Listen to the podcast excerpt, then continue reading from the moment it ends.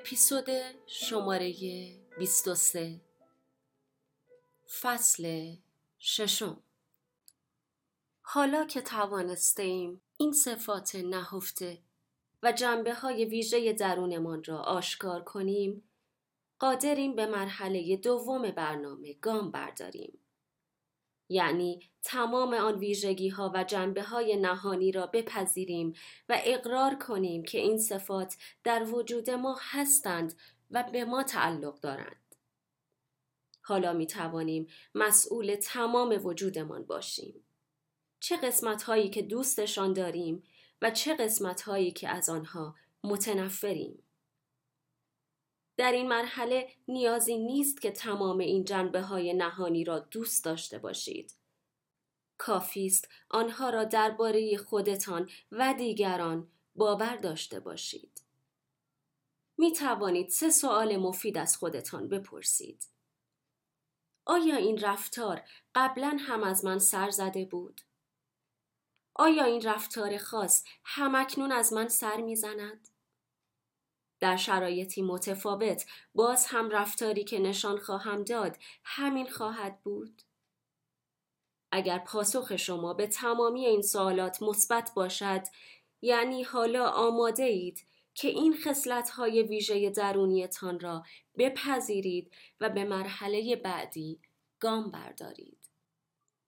تصدیق بعضی از این صفات آسان‌تر از بقیه است.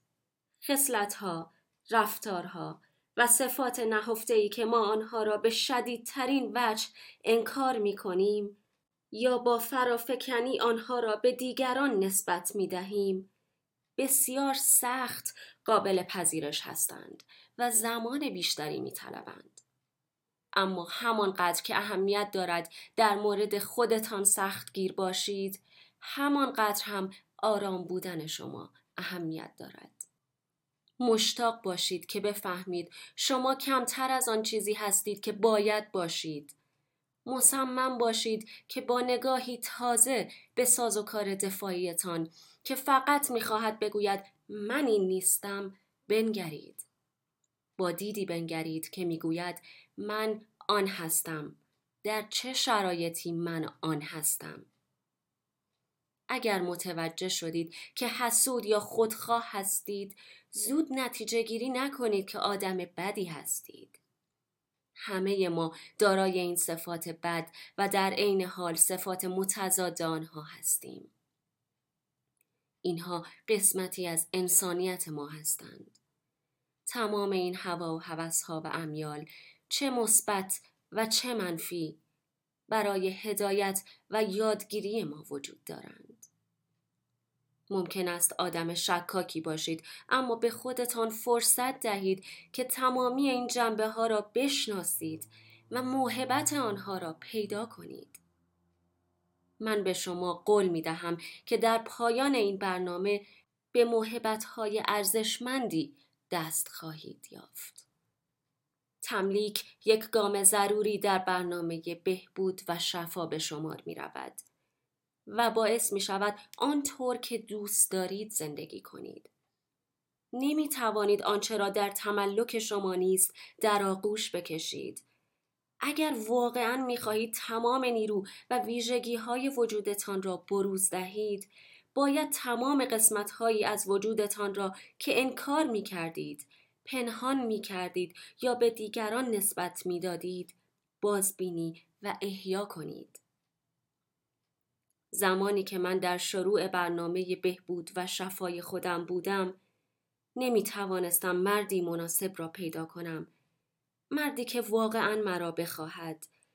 من مثل بسیاری از مردم که روزنامه را مرور می کنند، مردان را بررسی می کردم. اغلب به طرف مردانی جذب می شدم که مناسب من نبودند، چرا که هنوز نمی دانستم من چه کسی هستم و به دلیل عدم شناخت کافی از ویژگی های خودم همیشه به بیراهه می رفتم.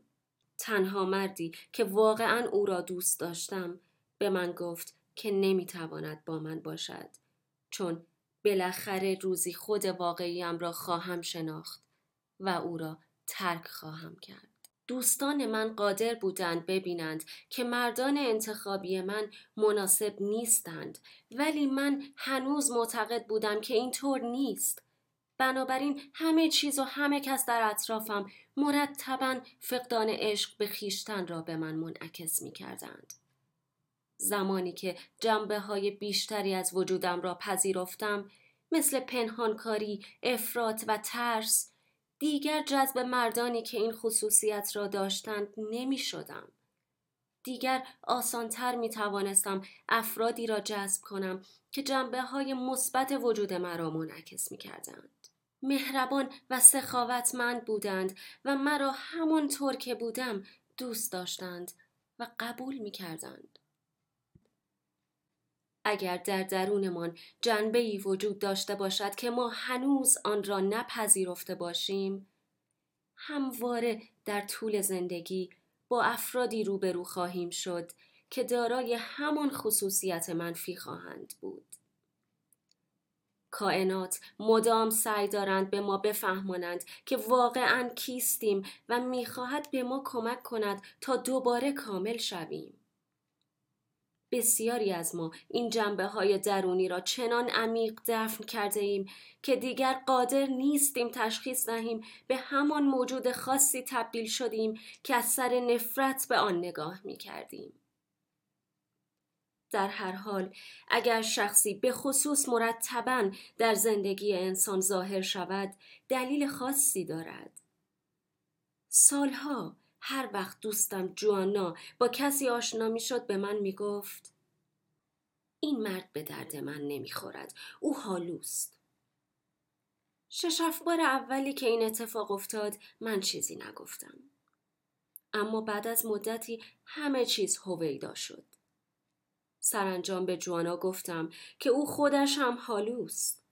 به او گفتم که اگر هالو بودن خودش را بپذیرد دیگر با چنین مسئله‌ای روبرو نخواهد شد. معتقد بود که من دیوانه‌ام. به او گفتم که تا به حال با آدمی هالو بیرون نرفتم. چطور امکان داشت تمام مردهایی که جوانا با آنها آشنا می‌شد هالو باشند و او از آنها متنفر باشد؟ این داستان هالوها ماه‌ها ادامه داشت. تقریباً به موضوعی خنده‌دار تبدیل شده بود. زیرا برای من کاملاً واضح بود و برای جوانا پنهان. بعد یک شب دیر وقت جوانا به من تلفن زد و گفت که بعد از آشنا شدن با آدمی هالو بالاخره متوجه شده است. او رنج می‌کشید و از من خواست تا درباره هالو بودنش توضیحات بیشتری بدهم. گفتم بعضی وقتها که جوراب صورتی کوتاه با کفش کتانی سفید می پوشد، ممکن است مردم او را هالو تصور کنند. خنده‌ای کرد و از من قول گرفت که اگر این مسئله را بپذیرد، دیگر هیچ هالویی سر راهش قرار نخواهد گرفت. قبول کرد فهرستی از زمانهایی که در زندگیش هالو به نظر می آمده، تهیه کند. روز بعد جوانا به من تلفن زد و گفت که فهرست را تهیه کرده است. برای اینکه نمیخواست هالو باشد، ظاهری جعلی برای خود ساخته بود. او بیش از 20 سال به همین نحو زندگی کرده بود و حالا به دقت به فهرستش نگاه میکرد و میتوانست هالو بودن خودش را که گاهی مثل نقابی زشت سرک میکشید ببیند. با یافتن مواردی که در زندگیش هالو به نظر می آمد، توانست با من به آنها بخندد و فهمید کمی هالو بودن خیلی هم بد نیست. به جرأت می توانم بگویم از 2 سال پیش که جوانا هالو بودن خودش را پذیرفت و به آن اقرار کرد، دیگر هیچ وقت مردی هالو سر راهش قرار نگرفت. وقتی جوانا به موارد هالو جلوه کردنش نگاهی انداخت، متوجه شد که هالو بودن چه نکات مثبتی برای او داشته است.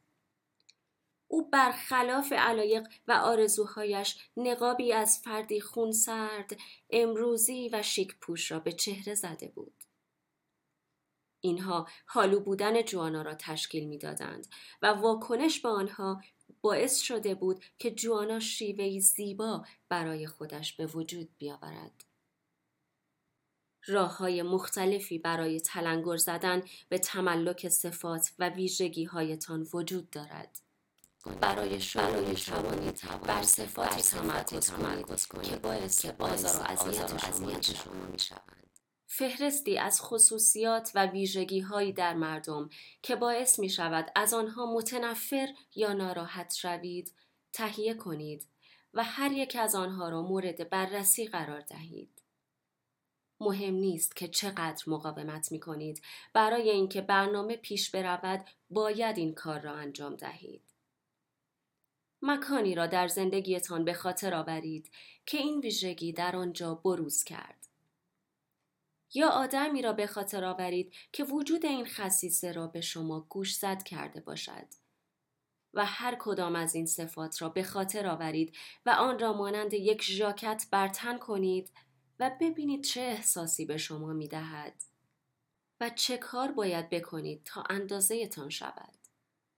تصور کنید چه حالی به شما دست می دهد اگر کسی که دوستش دارید شما را با این صفت صدا کند.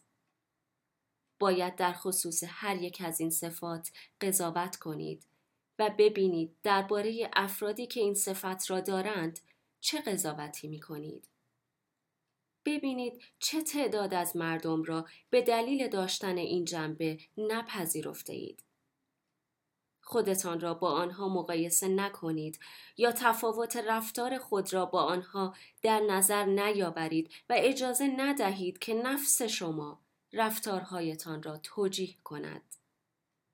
یادتان باشد دنیا همیشه فردی حالو را حالو می‌بیند.